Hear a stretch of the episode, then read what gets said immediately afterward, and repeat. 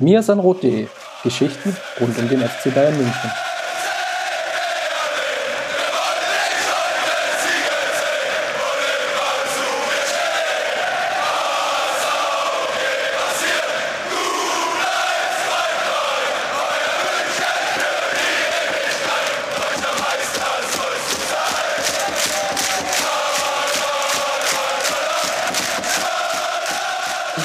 Und herzlich willkommen zum Mir ist ein Rot Podcast Episode 4. Wir nehmen heute am 10. Februar auf und äh, eine kleine Besonderheit, neben mir, statt in Berlin, sitzt heute der Chris. Servus. Servus Jan. Und dafür haben wir jemand anderen live aus Berlin zugeschalten, nämlich den Steffen. Grüß dich. Moin, moin. Servus, wie geht's dir? Alles klar? Alles wunderbar soweit. Der FC Bayern gewinnt, dann ist immer alles gut. Magst du dich kurz für diejenigen, die dich nicht kennen oder vor allen Dingen jetzt nicht so, wenn wir einfach Steffen sagen, kennen, dich kurz vorstellen, wer du so bist, was du so machst, wie man dich so findet im Internet? Ja, ich bin Steffen Meyer. Äh, man findet mich unter www.derbayernblog.com. Dort blogge ich äh, seit Sommer 2012 ähm, über so ein paar Themen, äh, die den FC Bayern beschäftigen.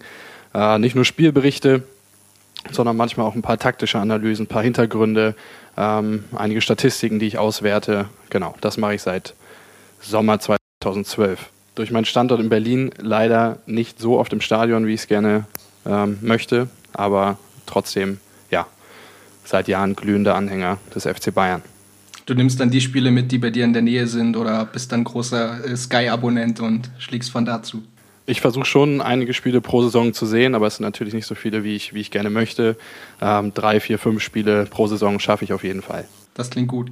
Wir haben es in der letzten Episode schon so ein bisschen angekündigt, dass wir heute so das Thema, ja, ich nenne es jetzt mal so Sorgenkinder haben, in Anführungszeichen. Vielleicht gleich mal an dich, äh, Steffen, zurückgespielt. Glaubst du, dass so dieser Begriff Sorgenkinder auf einige beim FC Bayern gerade zutrifft oder liegt der Begriff dir auch so ein bisschen schwer im Bauch, wie, er, wie es bei mir irgendwie ist? Ja, man ist natürlich so ein bisschen auf der Suche, gerade so ein bisschen vielleicht das Haar in der Suppe zu finden. Man merkt das ja ein bisschen auch an der Medienberichterstattung. Jetzt wird das Thema Toni Kroos sehr hochgekocht. Vor ein, zwei Wochen war es Mario Mandzukic. Ähm, anderes Thema ist die Frage, wie Bastian Schweinsteiger jetzt zurück in die Mannschaft findet. Ich glaube, Sorgenkinder ist vielleicht ein Stück weit übertrieben, der Begriff. Ähm, aber klar, es, es, wird spannend zu beobachten sein, wie diese Personalien beim FC Bayern weitergehen. Ähm, bei jemandem wie Schweinsteiger kommt dazu, dass er momentan verletzt ist. Auch Martinez war verletzt. Ähm, und ähm, ja, von daher ist Sorgenkinder vielleicht ein bisschen übertrieben, aber es sind auf jeden Fall spannende Personalien. Glaubst du denn, ähm, dass sich das durch die ganze Saison ziehen wird oder denkst du, dass wir jetzt irgendwann in den nächsten Wochen den Kader wieder so beisammen haben, dass wir über solche Themen nicht reden müssen oder denkst du, das zieht sich einfach weiter? Also ich glaube, spätestens mit den Spielen gegen Arsenal wird äh, ganz einfach auch das Sportliche wieder mehr in den Mittelpunkt rücken. Da wird dann nicht ganz so entscheidend sein, glaube ich, äh, wer am Ende am Anfang auf dem Platz steht. Und bisher war es eigentlich auch immer so, es ist nicht das erste Mal, dass der FC Bayern mit einem sehr großen Kader, mit einem qualitativ breiten Kader in der Saison geht. Es war sehr häufig so, dass es sich durch Verletzungen, momentan ist Franck Ribéry verletzt, ähm, sehr viel sich auch wieder selbst erledigt hat. Von daher kann es sein, dass wir in ein, zwei Wochen über dieses Thema gar nicht mehr reden. Ähm, aber wie gesagt, es ist äh, spannend zu beobachten, ähm, wie jetzt ja, ein Spieler wie Bastian Schweinsteiger zurückfindet in die Mannschaft. Der Pep Guardiola hat ja schon in der Hinrunde gesagt, Zitat, ich bin ein großer Freund meiner Spieler, wenn sie akzeptieren, was ich sage. Wer meine Entscheidungen annimmt, den unterstütze ich, wer das aber nicht verstehen will, wird oft auf der Tribüne sitzen.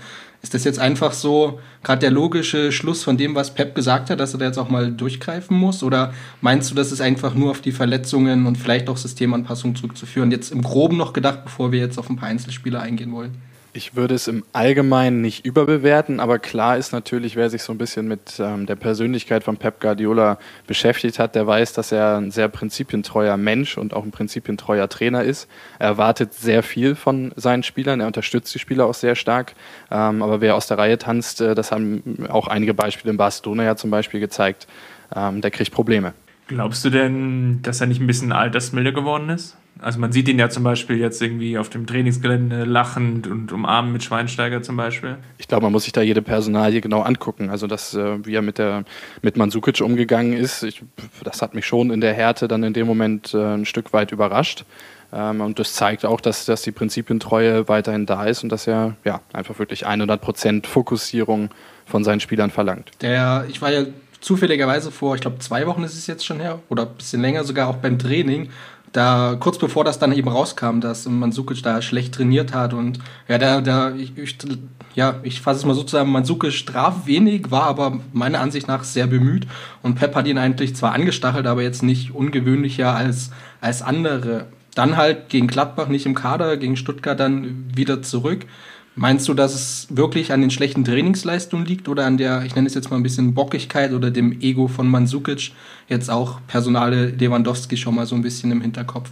Mir ist eigentlich zum Start der Saison ähm, schon so ein bisschen aufgefallen, dass Mansukic so ein bisschen Schwierigkeiten hat, sich vielleicht in dem Moment ähm, da wirklich richtig unterzuordnen, ohne dass ich jetzt äh, Insider-Informationen habe und weiß, was genau vorgefallen ist. Aber auch in der Vorbereitung zur Vorrunde ähm, saß er relativ viel auf der Bank. Ähm, es war die gleiche Diskussion, die wir jetzt auch wieder hatten. Ähm, und er wirkte da auch in einigen Testspielen sehr unzufrieden. Es gibt da, glaube glaub ich, auch eine Szene, wo er dann ins Tor traf und Richtung Außenlinie brüllte. Ähm, also er ist da schon mal so ein bisschen auffällig geworden. Ähm, aber was jetzt genau dazu geführt hat, ähm, das kann ich nicht beurteilen. Ist es vielleicht auch ein bisschen übertrieben von seinem eigenen Anspruch her? Also ich meine, er tritt ja immer so ein bisschen auf, als wäre der unumstrittene Stammspieler, aber geholt wurde er ja eigentlich als, ja, ich will jetzt nicht sagen Ergänzungsspieler, aber er war schon das zweite Mal hier, Gomez. Also man darf ja eigentlich keinem erzählen, äh, wie dieser Transfer mit, äh, von Mario Mandzukic damals zustande kam. Es spricht ja nicht unbedingt für den FC Bayern, wenn es wirklich zutrifft, ja. dass ich glaube, Uli Hoeneß damals ähm, ihn bei der äh, EM ähm, gesehen hat und gesagt hat, das wäre doch einer für uns. Und äh, ja, dann war es irgendwie so. ähm, völlig, völlig überraschender äh, positiver Einfluss von Mandzukic in der Vorsaison, glaube ich, einer der überraschendsten ähm, positiven Transfers. Ich weiß nicht, vielleicht seit Hasan Salihamidzic, dem man es damals auch, nicht, damals auch nicht so zugetraut hat. Von daher, klar, sollte Mandzukic eigentlich schon sehr zufrieden sein mit der Rolle, ähm, die er jetzt hat. Aber er hat auch sehr viele Tore geschossen im letzten Jahr. Er ist jetzt Top-Torjäger der Mannschaft. Da steigen natürlich auch ähm, so ein bisschen die, die eigenen Ansprüche. Ähm, ja, wenn ich der FC Bayern wäre, ich habe das an anderer Stelle schon mal gesagt, würde ich alles daran setzen, Mario Mandzukic ähm, zu behalten, weil das haben wir ja auch am Wochenende wieder gesehen, äh, gegen Nürnberg einfach eine Qualität hat, ähm, eine physische Präsenz hat im Strafraum, in der defensiven Laufarbeit, die ist sonst ganz schwer zu finden. Da du jetzt die defensive Laufarbeit ansprichst, ich glaube, was so ein bisschen sein Problem ist, also das Problem von Mandzukic, dass da ein bisschen viel Verschnitt dabei ist bei seinen Leistungen. Es gibt so wirklich so zwei, drei Spiele, da überzeugt er wirklich auch hintereinander weg. Aber dann hast du einfach auch so eine Partie, meinetwegen wie gegen Hamburg, da siehst du ihn im Prinzip bei 90 Minuten einfach gar nicht und da fällt er auch unbedingt nicht so durch seine defensive Leistung auf. Oder auf. Ähm, vielleicht ist das so ein bisschen das Problem, das Pep Guardiola mit ihm hat? Schwer zu sagen. Also ich finde nicht, dass er jetzt so ein klassischer ähm, ja, unkonstanter Spieler unbedingt ist, äh, der mal so, mal so spielt. Ich finde schon, dass der, dass der Einsatz bei ihm ähm, ja, eigentlich immer stimmt, auch die physische Bereitschaft, sich da in die, in die Kopfballduelle zu schmeißen. Ähm, es wäre mir jetzt nicht so negativ aufgefallen bisher. Also da muss ich auch sagen, vor allem zu, zu, Beson, zu Saisonbeginn war ich extrem überrascht von Mansukic wieder, weil er sich wirklich abgeackert hat in jedem Spiel, Wege gegangen ist, Räume besetzt hat und auch dann auch die Räume sah, die, wo jetzt nicht die Kamera drauf war, sondern wenn er dann wirklich wieder an der Strafraumkante entlang pirscht, während irgendwas anderes passiert oder sich immer wieder anbietet für, für den Mitspieler auch da ist. Also ich glaube, das ist eine der, der größten Qualitäten, die Mario Mandzukic hat und die meiner Meinung nach auch so ein bisschen untergehen, weil klar, Stürmer wird an Tore gemessen, könnte ich jetzt was ins Phrasenschwein werfen, aber seine Arbeit ist wirklich, vor allen Dingen zu, Saison, zu Saisonbeginn extrem notwendig gewesen für den FC Bayern, vor allen Dingen in dieser Phase der, der Neuorientierung. Glaubst du denn, oder was ist denn so dein, dein Eindruck, wie sich jetzt diese Rolle des Stürmers beim FC Bayern eigentlich entwickeln wird? Ich meine, wir haben ja viel von Mario Götze davon drin schon gehört und geschrieben, dann wieder eben, dass so ein klassischer Stürmertyp einfach notwendig ist. Was ist so deine Ansicht dazu? Äh, Mandzukic hat sich mit seiner, mit seiner Art äh, auch ein Stück weit unverzichtbar gemacht, denn, denn rein spielerisch gesehen glaube ich, dass er, wenn man sich Guardiolas Philosophie anguckt, schon so ein Stück weit ein Kompromiss ist. Ich glaube, das hat man daran gesehen, dass Guardiola mit Müller, mit Götze äh, in der Spitze experimentiert hat, auch er hat es auf dem Platz nicht so wirklich ausprobiert, aber zumindest mündlich mehrfach gesagt, dass auch Robben und Ribéry da eine Option sein könnten. Also spielerisch, glaube ich, stellt er sich was anderes vor, aber Mandzukic hat sich mit seinen Toren, mit seinem Einsatz, ähm, ja, das auch ein Stück weit äh, unverzichtbar gemacht. Er ist nicht der mitspielende Stürmer, den Guardiola da vielleicht haben möchte. Ähm, er weicht zwar sehr viel aus auf die Flügel, aber ist auch auf dem Flügel, wenn man sich die Zahlen mal anschaut, eigentlich nicht wirklich effektiv. Effektiv ist er im Strafraum. Ähm, ja, und durch seine Art, Fußball zu spielen, durch seinen großen Einsatz hat er sich ähm, ja, dafür gesorgt, dass Guardiola ganz, ganz schwer noch an ihm vorbeikommt. Kommen wir mal zum nächsten Sorgenkind. Was heißt Sorgenkind? Der jetzt an, meisten noch mit in der Presse ist, und zwar Toni Kroos. Und zwar ja auch negativ in der Presse. Da geht es ja um seine Vertragsverlängerung, höhere Gehaltsforderungen. Jetzt eben gegen Frankfurt und Nürnberg hat er nur auf der Bank gesessen. Also wir haben gerade schon diskutiert, persönlich hat uns vor allen Dingen überrascht, dass er auch beim zweiten Spiel noch auf der Bank saß, weil ein Spiel Denkzettel, okay, dann kann man ihn wieder bringen. Wie, wie ist so dein Gefühl zu Toni Groß? Einerseits in Richtung Vertragsverlängerung, ja, Fortgang. Es gibt jetzt viele Interessenten anscheinend und andererseits auch seine Rolle im Spiel eben. Ich glaube, was die Vertragsverlängerung, ähm, was den Poker da so ein bisschen angeht, ähm, habe ich auch zu geblockt vor, vor ein, zwei Wochen. Das ist ein Stück weit auch normal, was da jetzt passiert. Ähm, der FC Bayern hat keinen großen Zeitdruck. Ähm, Toni Groß hat ja berechtigte Ansprüche. Es ist sein vielleicht ja, vielleicht der größte, auf jeden Fall sein erster richtig großer Vertrag. Ähm, den Vertrag, den er jetzt hat, das kommt äh, noch aus der Zeit, als er äh, kurz nachdem er aus Leverkusen zurückkam. Ähm, da war er noch nicht der gestandene Spieler, der er jetzt war. Ja, und spielerisch wird sich das so ein bisschen zeigen müssen. Am Anfang war er der große Gewinner unter Guardiola. Ähm, der Mann des vorletzten Passes wurde ja auch immer wieder genannt. Ähm, er ist sicherlich ein Spieler, der nicht so stark auffällt wie ein Frank Ribery oder wie ein, wie ein Arjen Robben oder auch wie ein Mario Götze, äh, der jetzt so ein bisschen auf seiner Position ja auch aktiv ist. Ähm, trotzdem bleibt er ein wichtiger Spieler. Ich meine, es sind zwei Spiele, die er jetzt auf der Bank gesessen hat. Ähm, ja, weiß nicht, ob man da jetzt schon sagen kann, dass Guardiola mit ihm abgeschlossen hat. Das glaube ich eigentlich nicht. Also die Chancen für Toni Kroos werden kommen. Aber er muss sich natürlich auch vielleicht anders zeigen, als er es in der Vergangenheit getan hat. Weil Toni Kroos war für mich immer gut, wenn der FC Bayern gut war. In Phasen, wo es mal nicht so lief. Und die gab es ja trotz der vielen Siege auch immer mal wieder zwischendurch innerhalb eines Spiels. Dann tauchte Toni Kroos häufig ab. Und das ist eine Fähigkeit, die ich von einem Spieler wie ihm erwarte passt, also es trifft ziemlich gut meine Meinung. Das sehe ich vor allen Dingen, wenn ich mir Spiele anschaue von ihm in der Nationalmannschaft, wo es ja jetzt auch in der Vergangenheit für ihn die Möglichkeit gegeben hätte, mal ja, zu zeigen, wer der, der Herr im Haus ist oder dass er da eine Rolle ausfüllen kann. Und ich stimme dir dazu, dass er wirklich, wie gesagt, der Mann für den vorletzten Pass ist, der mit seiner extremen Ballsicherheit, der wirklich sehr, sehr viel leistet für den FC Bayern. Aber er ist für mich niemand, der jetzt mal ins Spiel rumgerissen hat. Niemand, der mal die Faust genommen hat und mal gesagt hat, jetzt geht's los, jetzt wollen wir was erreichen. Meinst du, dass das die Fähigkeiten sind, die ein Toni Kroos jetzt in absehbarer Zeit noch entwickeln kann oder wird? Oder glaubst du, dass das vielleicht in seiner Komfortzone, äh, Anführungszeichen, ähm, FC Bayern dann eigentlich gar nicht mehr funktionieren kann, weil diese Rolle eben auch von anderen ausgefüllt wird? Also ich glaube, der Begriff Fleckma wird ja auch ganz oft im Zusammenhang mit Toni Kroos ähm, verwendet. Das ist häufig ähm, möglicherweise auch ungerechtfertigt, aber natürlich kommt das auch nicht ganz von ungefähr. Ich glaube, Toni Kroos war in der Jugend immer der beste Spieler auf dem Feld. Er war ähm, immer der beste Spieler in seinem Jahrgang. Ähm, er musste vielleicht auch nicht so sehr dann in dem Moment über eine physische Präsenz, über eine, eine besondere Laufbereitschaft dann kommen, weil er einfach so große Qualitäten hat. Ähm, die er ja auch schon nachgewiesen hat. Es ist ja auch nicht so, ähm, ja, dass, dass er nicht auch eine wichtige Rolle auch im letzten Jahr gespielt hätte ja, aber ich erwarte, wenn es jetzt darum geht, wir bauen jetzt die nächste Mannschaft aus, darum geht es ja. Es wird äh, die Generation Lahm, Schweinsteiger, Ribery hat vielleicht noch zwei, drei gute Jahre und dann kommt es darauf an, wer diese Mannschaft weitertragen kann. Und wenn Toni Kroos dieser Spieler sein will, dann erwarte ich ein wenig mehr als ähm, ja, in guten Phasen wirklich richtig gut mitspielen, gute Pässe spielen. Da geht es um viel mehr. Wenn du jetzt sagst, gute Pässe spielen, was mir eigentlich viel mehr fehlt als gute Pässe, sind seine Abschlüsse. Er ist aktuell eigentlich derjenige Spieler, der mm, oder bei dem mir eigentlich die meiste Torgefahr abgeht. Also ich habe jetzt vor kurzem auch noch eine Statistik im Kicker gelesen, mm, dass er eigentlich für, für seine ein oder zwei Tore, die er im Prinzip geschossen hat, über 40 Torschüsse hat. Das ist natürlich absolut ungefährlich. Ist vielleicht das so ein bisschen das Hauptproblem, dass er, wenn er auf der 8 spielt, mm, einfach nicht die nötige Torgefahr hat, die es dafür bräuchte?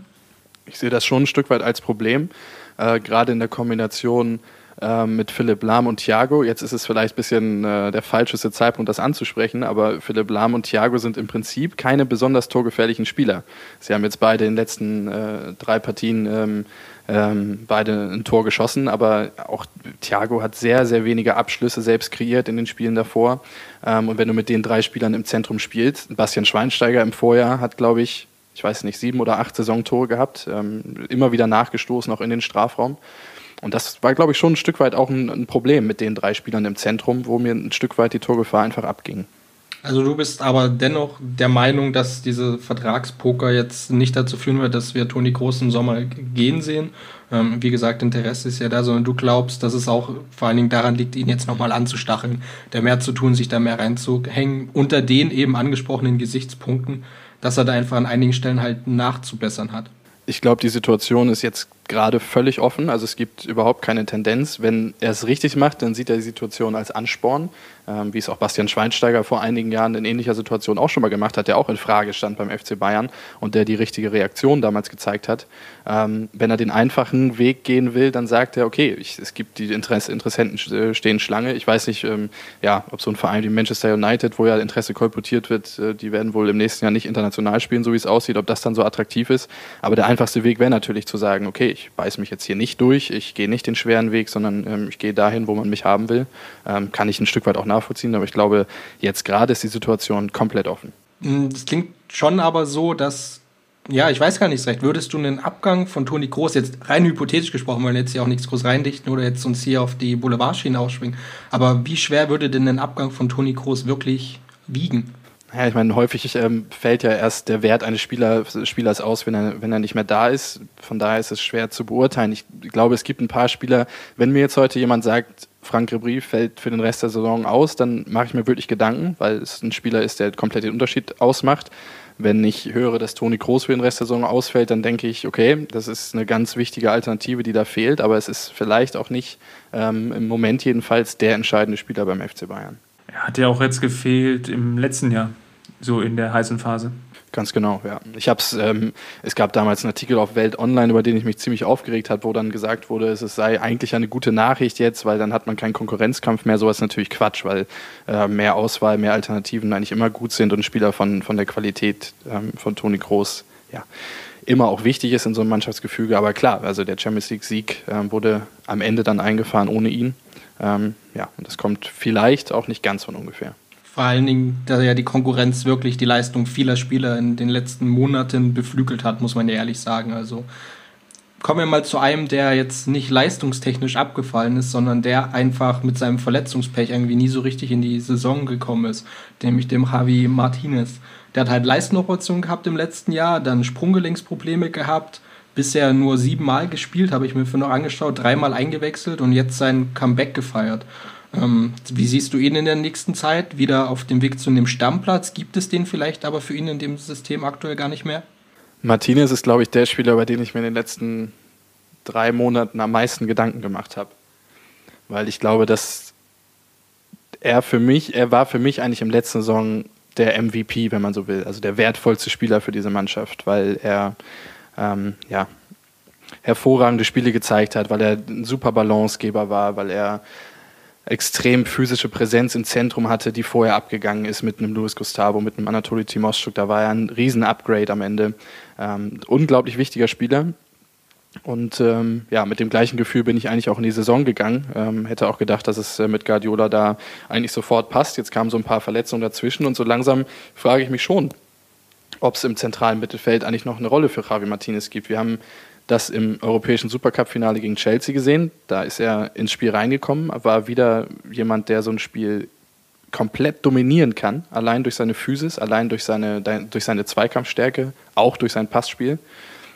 Momentan weiß ich nicht, ähm, ja, wie Guardiola mit ihm plant. Ich habe das Gefühl, er will ihn eigentlich, wenn es irgendwie geht, in die Innenverteidigung in Anführungsstrichen abschieben. Ich glaube, er kann da auch, ähm, wäre da auch eine super Option, auch wenn er bei Bayern bisher da noch nicht so gute Leistung gezeigt hat, aber er würde natürlich auch im Passspiel da sicherlich ein Upgrade sein.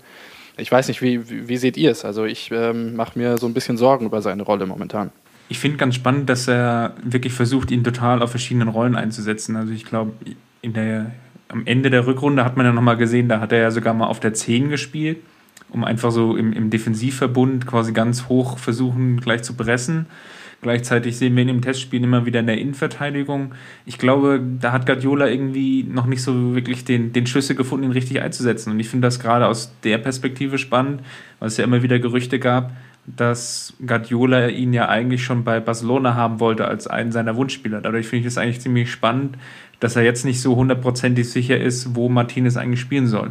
Ich glaube halt auch, dass es vor allen Dingen daran lag, weil er jetzt so lange verletzt war. Ich meine, es gab ja kaum Chance, wirklich groß zu experimentieren. Und jetzt muss man ja, glaube ich, ehrlicherweise auch zugeben, dass vielleicht die Zeit der großen Experimente schon vorbei ist. Ich meine, Jetzt geht es ja in die Phase, wo wichtige Spiele ankommen, vor allen Dingen international gesehen, wo auch die Pokalrunden kein Selbstläufer sind, wie man es vielleicht noch ganz am Anfang der Saison hätte machen können. Und jetzt, ich weiß es nicht, ob Martinez vielleicht jetzt auch negativ zu Last fällt, dass er in der falschen Zeit verletzt war, nämlich in der Zeit, in der einfach experimentiert wurde, in der es trotz Experimente sehr, sehr gut lief, aber dann eben ohne ihn und er jetzt einfach ja, wenig Chance hat, sein, seine Rolle zu finden. Ich glaube, gegen Nürnberg wurde er 30, 20 Minuten vor Schluss eingewechselt. Ich meine, klar kann man sich da präsentieren, aber das ist eine sehr begrenzte Zeit in einem Spiel, was schon entschieden ist, wo auch der Gegner jetzt nicht mehr der Allerstärkste war, muss man ehrlich zugeben. Und also ich weiß nicht, ob Martinez aktuell selbst weiß, wo seine Rolle liegen soll, oder ob Pep Guardiola schon weiß, wie er Martinez einsetzen soll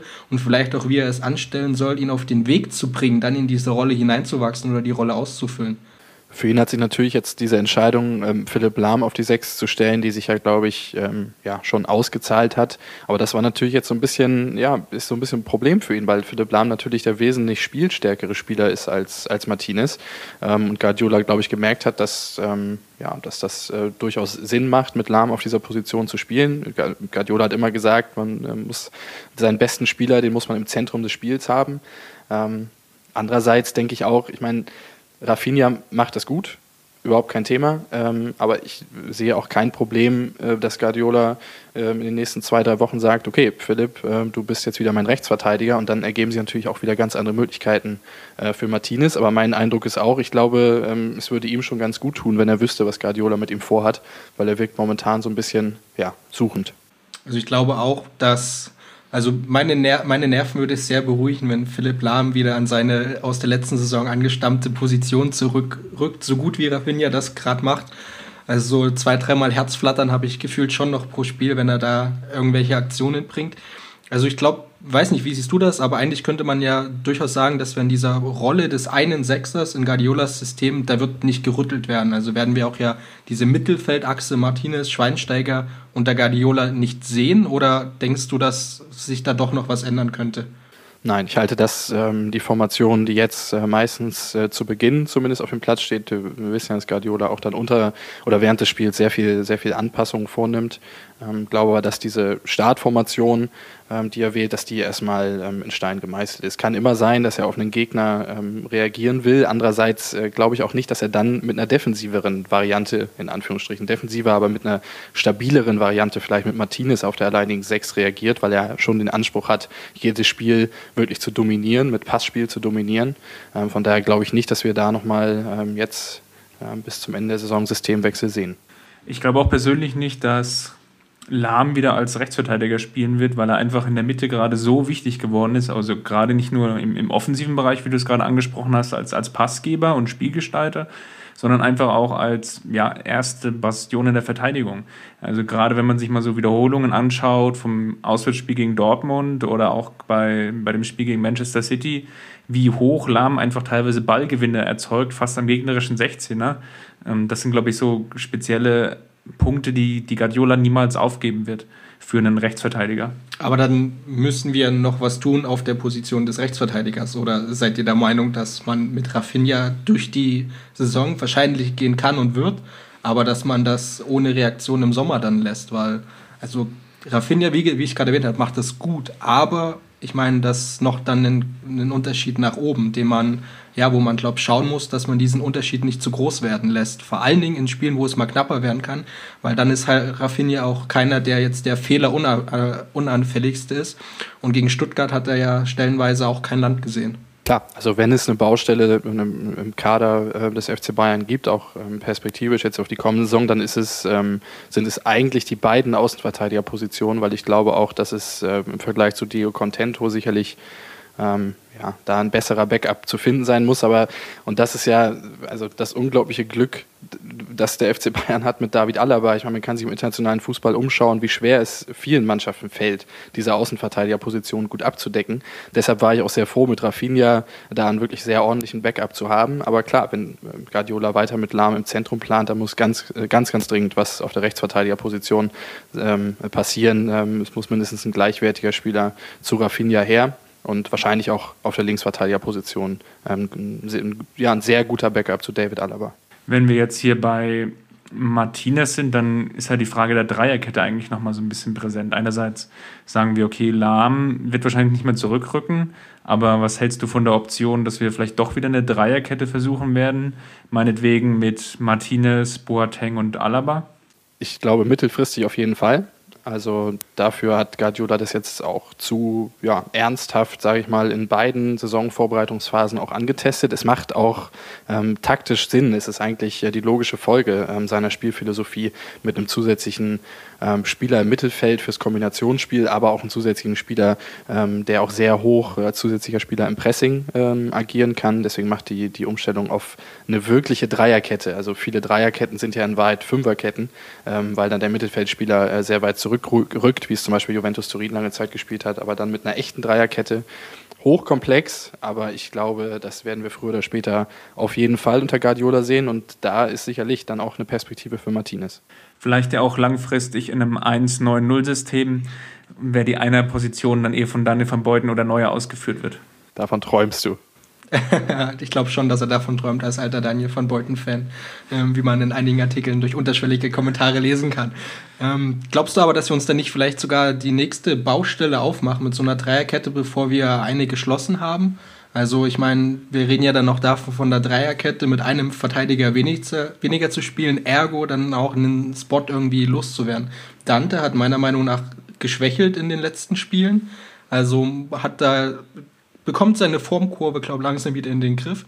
Aber glaubst du, dass dann ja andere Problemherde auftauchen werden, wenn dieses Experiment wirklich intensiver angegangen wird? Bis jetzt war es ein Experiment.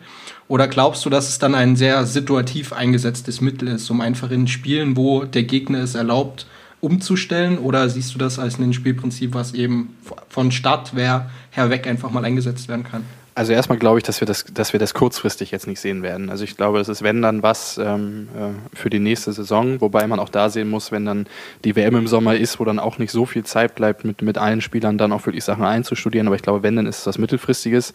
Und wenn uns Guardiola eins gelehrt hat, dann ist es sicherlich, dass er ähm, ja, taktisch viel, viel variabler ist als, als all das, was wir eigentlich in den letzten Jahren erlebt haben. Also ich meine, wir haben uns bei Job Heinkes gefreut, dass er irgendwann angefangen hat, irgendwie ab der 60. Minute auszuwechseln, statt immer zur 78. oder so. Das war schon, das war schon äh, so variabel, dass wir, dass wir uns überschlagen haben in unseren Blogbeiträgen. Und bei Guardiola äh, wird das ja nun jetzt nochmal deutlich gesteigert. Und ich glaube, er will so viele Möglichkeiten haben, äh, wie es geht.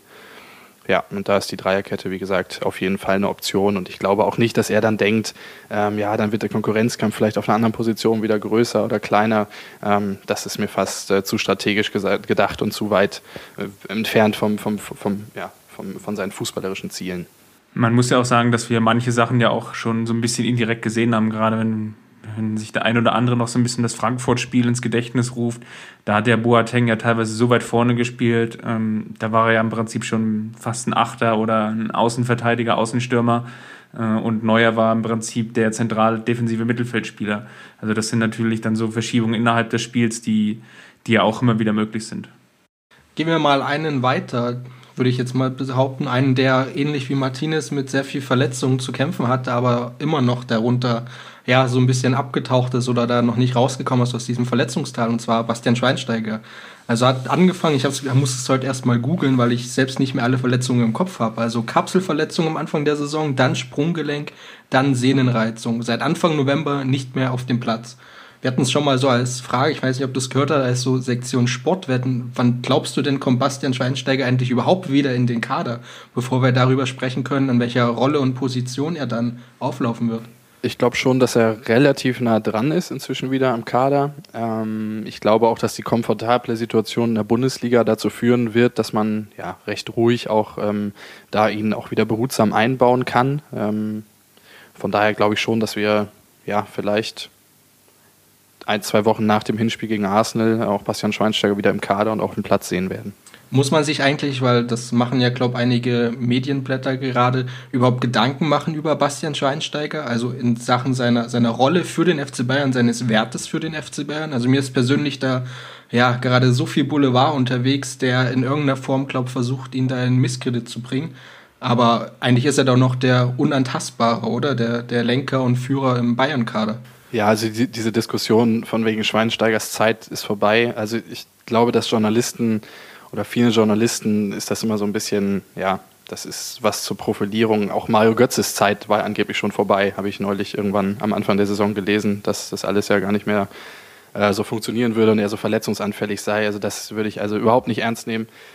Klar ist, Schweinsteiger ist viel mehr als andere Spieler beim FC Bayern abhängig von seiner ähm, Fitness. Also ich sag mal, ein Frank Ribery oder ein, oder ein Shakiri, ich glaube, wenn die angeschlagen sind oder Knieprobleme haben, die sind einfach ähm, ja, von ihrer Grundkonstitution her so fitte, so explosive Spieler, dass denen das wahrscheinlich nicht so viel ausmacht. Bei Schweinsteiger hat man immer gemerkt, ähm, wenn irgendwas nicht stimmte, ähm, dann fehlt ihm vielleicht diese, diese, diese Spritzigkeit dann manchmal, die, die er einfach braucht. Bei der EM zum Beispiel in Polen, in der Ukraine hat man das auch ganz stark gemerkt, wo er auch im Nachhinein gesagt hat, ähm, dass er mit Schmerzen eigentlich die ganze Zeit gespielt hat. Von daher ist das die Grundvoraussetzung, die stimmen muss. Er muss richtig fit sein und richtig fit. Ähm, und dann spielt er weiterhin ähm, eine ganz wichtige Rolle für den FC Bayern. Er hat in der Hinrunde in einem ganz schwierigen Spiel, fand ich in Hoffenheim, hat eine exzellente Partie gezeigt, hat genau das gezeigt, ähm, was ihn immer so wertvoll gemacht hat, in schwierigen Phasen die Mannschaft getragen, immer wieder da gewesen, immer wieder sich angeboten, immer wieder ähm, ja, Optionen aufgemacht. Von daher ja, wäre ich da ganz ruhig. Er muss fit werden, und damit Bastian Schweinsteiger weiter eine gute Rolle spielt. Vielleicht sogar eine Chance, dass durch den breiten Kader ähm, er auch ein bisschen Möglichkeiten hat, äh, mal das eine oder andere Spiel auszusetzen. Er hat ja doch sehr viele Spiele in den letzten Jahren dann auch immer wieder gemacht, auch teilweise verletzt gemacht.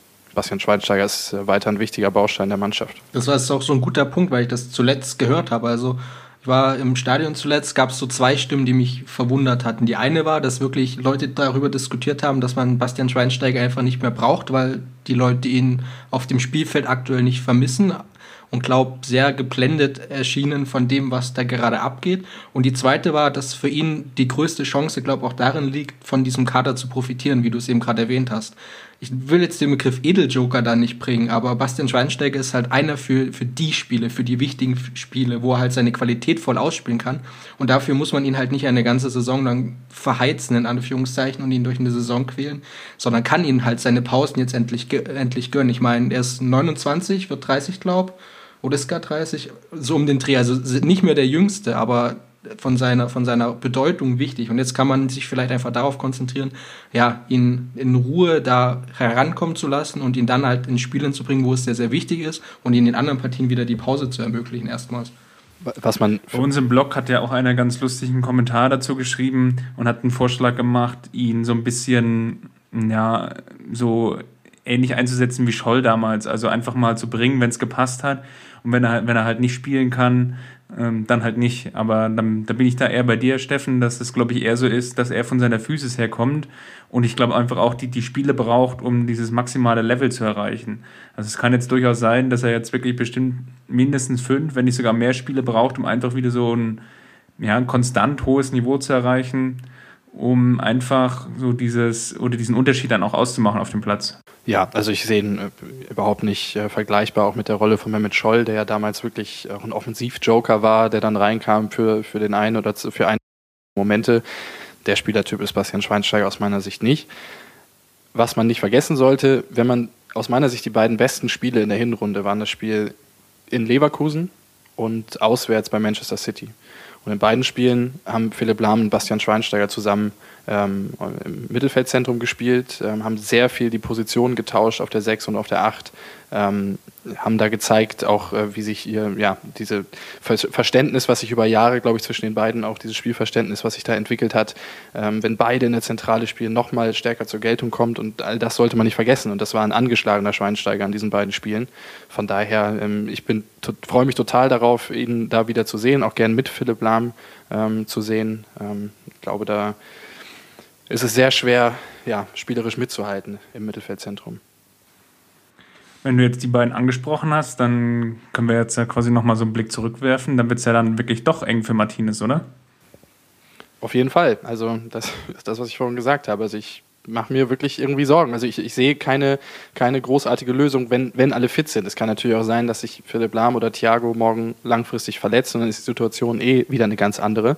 Ähm, das, äh, und da muss man immer mit rechnen. Aber klar, wenn alle fit sind und Guardiola eher auf den, die Spieler, spielerische Variante im Zentrum setzt, also Martinez wäre natürlich ideal in dieser Rolle, die Luis Gustavo im letzten Jahr gespielt hat. Also irgendwie ab der 65. Minute reinkommen und einen Vorsprung über die Zeit bringen äh, und nichts mehr anbrennen zu lassen. Aber das kann nicht äh, die Rolle von, von Javi Martinez beim FC Bayern sein. Als Closing Pitcher.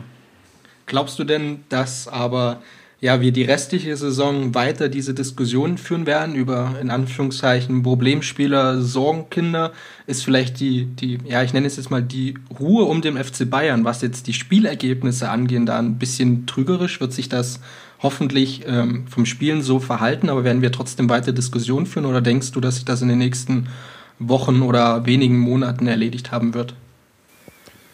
Das kann sich ganz schnell ändern. Also ich halte es nicht völlig für ausgeschlossen, dass der FC Bayern zum Beispiel gegen den FC Arsenal, auch wenn er sich am Wochenende nicht gerade mit Ruhm bekleckert hat, ähm, richtig Probleme kriegt, vielleicht sogar ausscheidet und dann reden wir, glaube ich, über ganz andere Dinge. Und deshalb, mich hat auch in der Winterpause auch diese Diskussion über die beste Mannschaft der Welt, was ja auch von Karl-Heinz Rummenigge, Uli Hoeneß so ein bisschen mitbetrieben wurde, das hat mich extrem, extrem genervt, weil was, was passiert denn, wenn man jetzt ausscheidet im Achtelfinale der Champions League? Ist das ausgeschlossen? Ich glaube nicht. Und dann steht wieder alles in Frage.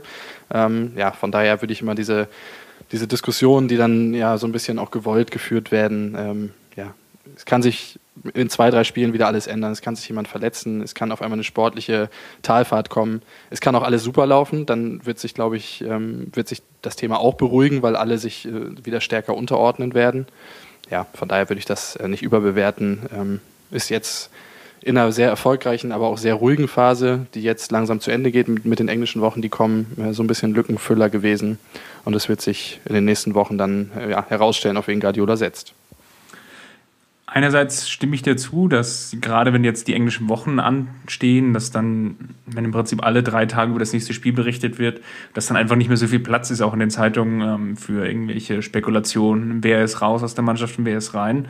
Unterm Strich bleibt da dann trotzdem die Frage, ja, wieso, wie soll das zentrale Mittelfeld gestaltet sein? Und was ich da an dem Punkt auch ganz spannend finde, ist, inwieweit sich Pep dann auch auf, sagen wir mal, so eine A11 einstellt, wie es ja unter Jupp Heynckes der Fall war. Im Prinzip war ja da jedem klar, wie die Mannschaft aussieht. Und bei Pep Guardiola bin ich mir noch nicht so ganz sicher, ob er auch in den Top-Spielen wirklich die vermeintlich beste Elf bringen wird oder ob er da nicht so ein bisschen von Gegner zu Gegner einfach variieren wird. Also zum Beispiel, dass er gegen eine sehr physisch präsente Mannschaft ähm, vielleicht eher den Martinez bringt oder ob er zum Beispiel gegen Mannschaften, die eher mitspielen sind, dann auch jemanden bringt wie Thiago, um einfach noch mehr zum Beispiel Pressing auszuweichen etc. pp. Da, da sehe ich so ein bisschen noch Probleme vielleicht auf uns zukommen. Ich sehe ich sehe es auch so, dass zumindest an der Personalie Martinez wir sicherlich auch noch weiter diskutieren werden, weil Martinez einfach ein Spielertyp ist, den es sonst nicht gibt. Und wenn Martinez auf der 6, also beim FC Bayern nicht gibt, wenn Martinez auf der 6 spielt, dann ist das Spiel ein anderes, weil er einfach wirklich ein, ein komplett anderer Spielertyp ist. Und das ist natürlich schon eine Grundsatzentscheidung, äh, die Guardiola treffen äh, muss ein Stück weit. Ich glaube, dass er seine Experimentierfreudigkeit auch jetzt schon ein wenig ähm, zurückgefahren hat. Also wir haben so ein paar Variationen immer noch von Spiel zu Spiel gesehen, aber es war im Prinzip, es hat dann mal Müller auf rechts gespielt oder mal ähm, äh, Robben da gespielt oder mal Shakiri da gespielt, aber das sind ja im Prinzip ähnliche Spielertypen, die kann man austauschen, aber er hat grundsätzlich am Spielsystem nicht viel verändert und ich glaube, mit Martinez würde er das tun und deshalb bin ich sehr gespannt, wie das da weitergeht, ja.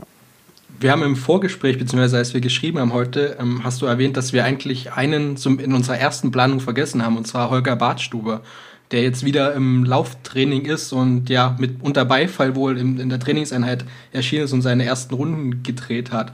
Schon ziemlich grandios, dass er es jetzt zum zweiten Mal anscheinend wieder schafft, auf den Platz zurückzukommen. Also starke Leistung und ähm, das ist so deine Prognose zu ihm. Wie siehst du seine Entwicklung gerade oder einfach nur pure Freude? Weil Holger wieder, wieder laufen kann, in Anführungszeichen. Ja, auf jeden Fall erstmal pure Freude. Ich habe mir damals am Tag nach seinem Kreuzbandriss habe ich mir äh, ein neues Bayern-Trikot mit Holger Bartschuber damals bestellt, weil ich dachte, vielleicht kriegt er es mit und freut sich darüber. Nein, keine Ahnung. Ähm, aber ich finde, er war irgendwie ist er einfach ein Typ, so eine totale Integrationsfigur. Ich erinnere mich damals daran, als der FC Bayern mit Louis van Gaal in Berlin Meister wurde und Holger Badstuber, glaube ich, nachdem die Mannschaft so eine 20 Minuten, eine halbe Stunde weg war, noch volle Bierkrüge oder Gläser in die Fankurve trug und irgendwie allein noch da war. Und ich dachte irgendwie schon damals, was für ein grandioser Typ.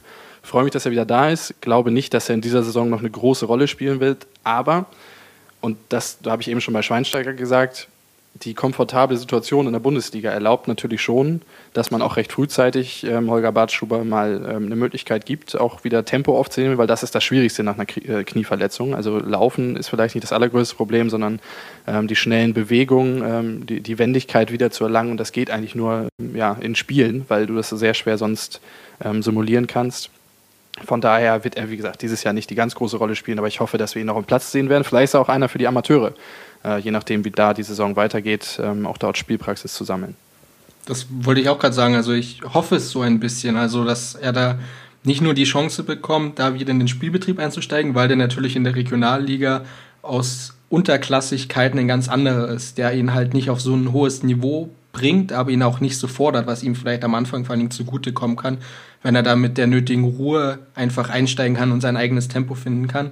Und die Amateure dürften definitiv auch profitieren, dann einen gestandenen Profi zu haben, allein aus dem Lerneffekt für die, für die jüngeren Spieler. Aber ich glaube, dass noch sehr viel Karten legen und sehr viel Glaskugelei gerade. Also ich glaube, also bei mir persönlich überwiegt auch gerade eigentlich die Freude, dass Holger Bartstube einfach wieder auf dem Platz stehen kann oder auf dem Weg dahin ist, seine Karriere als Sportler auch fortzusetzen. Man muss ja ganz klar sagen, dass seine, seine Operation jetzt ja auch mehr schief hätten gehen können und dass man da auch ja ganz schnell eigentlich so die Karriere eines jungen Spielers beenden hätte können mit solchen Sachen. Also ich bin nicht ganz so optimistisch wie ihr jetzt, sondern, sondern ich denke eher, dass wir erstmal froh sein können. Also für ihn persönlich ist natürlich schön, dass er zumindest jetzt wieder joggen gehen kann. Das ist ja für jeden erstmal auch so ein sportlicher Erfolg, dass man sich zumindest erstmal wieder körperlich ein bisschen betätigen kann. Also zumindest mehr als einfach ohne Kreuzband. Und unterm Strich hast du ja schon gerade auch angesprochen, Steffen, das Schritt ist einfach noch sehr, sehr weit bis hin, dass er dann wirklich auf dem Platz richtig stehen kann und spielen kann, weil einfach die Bewegungen sich einfach so dermaßen auf dieses Knie auswirken können, ähm, dass es jetzt wirklich noch nicht vorhersehbar ist, ob das Kreuzband wirklich hält. Also ich wünsche es ihm. Ich habe aber immer noch die Sorge, ähm, ja, Sportinvalide ist jetzt vielleicht ein bisschen hochgegriffen, aber dass es ihm vielleicht so ergeht wie Jens Jeremies damals, der sich ja auch so ein bisschen ähm, ja, damals geopfert hatte für die Mannschaft und dann einfach nicht mehr auf den Platz zurückkehren konnte, weil seine Verletzung damals einfach zu schlimm war ich glaube, man kann ihm auch nur, nur raten, das irgendwie jetzt Schritt für Schritt anzugehen. Er hat, glaube ich, ähm, eine Rückkehr ins Mannschaftstraining war für April avisiert. Er hat jetzt gesagt, er liegt dafür voll im Plan. Und ich glaube, darum geht es jetzt einfach Schritt für Schritt nach vorne zu gehen. Ich glaube, was, was wir jetzt nicht brauchen, ist eine Diskussion darüber, ob er es irgendwie noch mit zur WM schafft oder sowas. Ich glaube, das ist alles viel zu früh. Er soll das Schritt für Schritt jetzt angehen. Ich glaube aber auch, dass die Verantwortlichen beim FC Bayern genau, genau so denken. Also ich man hat nie Druck gemacht in irgendeiner Form, hat halt immer vollen, ja, vollen Rückhalt für ihn gezeigt und ich glaube einfach auch, dass er jetzt jede erdenkliche, jeden erdenklichen Tag, jede Woche, jeden Monat gar bekommen wird, damit er da wieder ja, auf die Beine kommt, vollständig äh, genäst ja auch, weil es ja immer noch ein Prozess mit seiner Reha jetzt. Also ich glaube schon, dass gute Chancen da sind, aber wie Chris meint, das ist halt alles noch in, in den Sternen glaube, wir können es noch hoffen. Allein vom Charakter will ich äh, Holger Bartstuber von seinem Typ her einfach wieder in der Mannschaft sehen und auf dem Platz sehen, weil das ist wirklich ein guter Junge, könnte man sagen. Auf jeden Fall. Kommen wir so jetzt als Punkt noch, wenn wir jetzt die ganzen Spieler durch sind, würde uns eigentlich schon noch interessieren, wie endlich so dein Ausblick auf die Rest, den Rest der Saison ist. Kann man das schon sagen, Anfang Februar? Ja, oder zumindest auf die nächsten Spiele. Also welche Schwierigkeiten könnten uns da vielleicht noch treffen? Wir haben jetzt über viele Spieler geredet. Vielleicht auch eher, welche Gegner erwartest du jetzt noch als besonders schwer? Was ist so dein Gefühl einfach, wie es jetzt weitergehen wird in den nächsten Wochen mit dem FC Bayern? Ich habe äh, letzte Woche auch mal dazu geblockt. Ich habe gesagt, ähm, jetzt die letzten ein, zwei Wochen waren, waren so ein bisschen Zeit, Fahrt aufzunehmen. Und ich glaube, jetzt, jetzt wird es ähm, ja, richtig ernst. Also jetzt entscheidet sich auch so ein bisschen, ist so eine, so eine die erste richtige Weggabelung, wo, wo, wo sich die Saison weiterhin entwickelt wird. Ähm, es kommt jetzt das Pokalspiel gegen Hamburg. Ich bin überhaupt nicht ruhig, was dieses Spiel angeht. Also so blamabel, wie Hamburg in letzter Zeit gespielt hat, aber so ein so eine Situation, wie da jetzt ähm, gerade vorherrscht, ist immer ja, eine unangenehme Situation, irgendwo hinzufahren, weil ich glaube, man hat lieber einfach eine Mannschaft, die so lala vor sich hinspielt, aber ja, in so einer Krisensituation, wer weiß, was da passiert. Arsenal ist ebenfalls ein ganz schwerer Gegner, haben wir im letzten Jahr auch gemerkt. Ähm, trotz des deutlichen Hinspielerfolges war auch das Hinspiel schon, schon ein kompliziertes Spiel, fand ich zumindest. Ähm, dann im Rückspiel wurde es noch komplizierter. Und deshalb finde ich es immer schwer, so Prognosen zu treffen. Ich habe es vorhin schon mal angedeutet. Also ich glaube, so, eine, so, ein, so, ein, Label wie beste Mannschaft der Welt oder Titelfavorit ist immer nur so viel wert, ähm, bis das nächste Spiel angepfiffen wird. Ähm, ja, ist, ich glaube, die Meisterschaft äh, wird, wird ähm, sicherlich eingefahren werden. Ähm, aber die Herausforderungen der Champions League äh, sind riesig groß. Ich sehe es eigentlich ähnlich wie du. In der Champions League ist es wirklich so eine, ich will jetzt nicht sagen 50-50-Spiel, also man ist schon der Favorit, also gerade auch, wenn man so die Ergebnisse von Arsenal in den letzten Wochen sich anschaut. Ähm, aber es gibt einfach keine Garantie fürs Weiterkommen. Und so ähnlich ist es eigentlich auch beim HSV. Also der HSV, so schlecht wie er gespielt hat, die können sich im Prinzip nur gut verkaufen. Und die haben jetzt, ich glaube, fünf oder sechs Spiele in Folge verloren. Und das Beste war einfach auch das Spiel gegen Bayern. Da waren sie einfach, ich will jetzt nicht sagen, sie waren dran, das Spiel zu gewinnen oder was mitzunehmen, aber es war zumindest das beste Spiel vom HSV. Und also so ein einfaches, das wird jetzt schon eine sichere Nummer. Das Halbfinale ist gebucht. Das wird es, glaube ich, nicht werden. Ähm, muss ich, glaube ich, das echt in jedem Spiel jetzt erarbeiten, gerade auch, weil die Gegner im, im Prinzip besonders motiviert sind. Und das trifft dann, glaube ich, auch auf die Bundesliga zu. Ich will jetzt nicht sagen, dass sie schon vorentschieden ist. Man hat da einfach einen komfortablen Vorsprung. Aber es gibt einfach jede Mannschaft, die jetzt gegen Bayern spielen will, will sie schlagen, weil sie einfach dann die Ersten sind. Und das ist, glaube ich, dann für, für diejenige, die es dann sein wird, auch einfach ein ganz großer Erfolg. Sehe ich vor allen Dingen bei Hamburg jetzt so. Also Hamburg steht ja im wahrsten Sinne des Wortes mit dem Rücken zur Wand oder mit dem Rücken zum Vorstand und seinen eigenen Fans. Ich meine, ich glaube, die Niederlage ist gefühlt zumindest aus Fansicht, wenn ich so mit Leuten da gesprochen habe, kalkuliert, aber alles, was da positiv läuft, ist halt eine Wahnsinns-Euphorie. Und solche Mannschaften sind, ich glaube, nicht nur sehr schwer einzuschätzen, sondern wenn irgendwas passiert, keine Ahnung, ein Eigentor, eine dumme Aktion, dann sind sie, glaube ich, auch schwer zu stoppen, wenn sie denn mal ein Momentum erreichen oder aufgenommen haben. Ich weiß jetzt nicht, ob Hamburg das schaffen wird, aber also ich sehe es ähnlich eh wie Steffen. Also Hamburg wird kein Selbstläufer. Vor allen Dingen sollte man jetzt nicht mit 9-2-Ergebnissen oder ähnlichen Kram rechnen. Aber klar, ich meine, Hamburg ist ein Pflichtsieg und ich glaube, diese Aufgabe muss sich der FC Bayern annehmen und diese Aufgabe muss er sich stellen. Auf jeden Fall. Ich glaube, Philipp Lahm hat gesagt, ähm, der HSV kann nur noch einen Titel gewinnen. da hat er auf jeden Fall äh, mit Recht. Ähm, ja, vielleicht sonst ansonsten nochmal spielerisch, was für mich die spannendste Frage im Verlauf der weiteren Saison ist. Es ist bei Guardiola, Guardiolas Ausrichtung immer so ein bisschen ein schmaler Grad. Also diese Ausrichtung auf Ballbesitz, die, glaube ich, jemand wie Thiago ja auch komplett verinnerlicht hat, der auch manchmal in Spielen dazu neigt, 20 Meter vor dem Tor mit Blick zum Tor den Ball zu bekommen und dann aber lieber abzudrehen und äh, ja, den sicheren Pass vielleicht zu spielen und den Ball lieber zu behalten. Ich glaube, es ist ein ganz schmaler Grad, dass, dass so, ein, so ein Spiel halt nicht kippt. Wir haben das in Phasen äh, unter Louis van Gaal zum Beispiel erlebt, aber auch jetzt ähm, in einigen Spielen in den letzten Wochen, dass es dann manchmal den Bayern schwerfällt, aus diesem Ballbesitz Chancen zu kreieren. Und das ist das entscheidende Moment, finde ich, im, im Spiel des FC Bayern momentan, dass es halt gelingen muss, ähm, gegen tiefstehende Mannschaften bei hohem Ballbesitz wirklich ja, gefährliche Situationen im Strafraum zu kreieren. In letzter Zeit, ähm, denke an das Gladbach-Spiel, an das Stuttgart-Spiel, waren sehr viele Abschlüsse dann aus der Distanz dabei. Ähm, das ist für mich so ein bisschen die, die spannendste spielerische Frage in den nächsten Wochen. Also auch eine Frage, die wir, um das Thema so auch den großen Bogen abzuschließen, dann glaube bei dir im Blog wieder diskutiert haben werden oder lesen werden. Ich glaube, da du bist da weiterhin dahinter. Kann man so auch als Prognose für zu deinen Artikeln in den nächsten Wochen schon stellen, oder? Auf jeden Fall. Also das äh, ist für mich ähm, ja, das wichtigste Thema. Das zweite ist so ein bisschen die defensive Stabilität, die sich aber trotz der schwierigen Anfangsphase gegen Nürnberg ähm, ja, in den letzten Wochen eigentlich ganz gut ähm, gezeigt hat. Ähm, ja, aber der Ballbesitz ist nur dann etwas wert, wenn es gelingt, aus diesem Ballbesitz auch Chancen zu kreieren. Und das werde ich weiter sehr, sehr kritisch beobachten. Alles klar, dann ja, würde ich eigentlich sagen, hast du noch Punkte, die wir zu unserer Spielersache jetzt mit aufnehmen können? Sonst würde ich eigentlich schon sagen, dass wir, glaube ich, einen ziemlichen Brocken an, an Diskussionen geschaffen haben oder viel dis diskutiert haben. Also ich glaube, zusammenfassend könnte man eigentlich sagen, dass Mario Mandzukic und Toni Großglaub die, ja, die Sachen sind, wo wir jetzt gefühlt am beruhigsten noch sind von ihren Rollen, würde ich sagen die Rolle von Javi Martinez die spannendste wohl ist, was Spielsystem angeht oder was seine Positionsfindung angeht. Und ja, über Bastian Schweinsteiger braucht man nicht eigentlich keine Frage stellen. Da muss man einfach seine Genesung abwarten und dann werden wir ihn auf dem Platz sehen. Und über Holger Bartstuber überwiegt einfach die Freude. Kann man das so zusammenfassen? Wärst du damit einverstanden? Wunderschön. Sehr gut.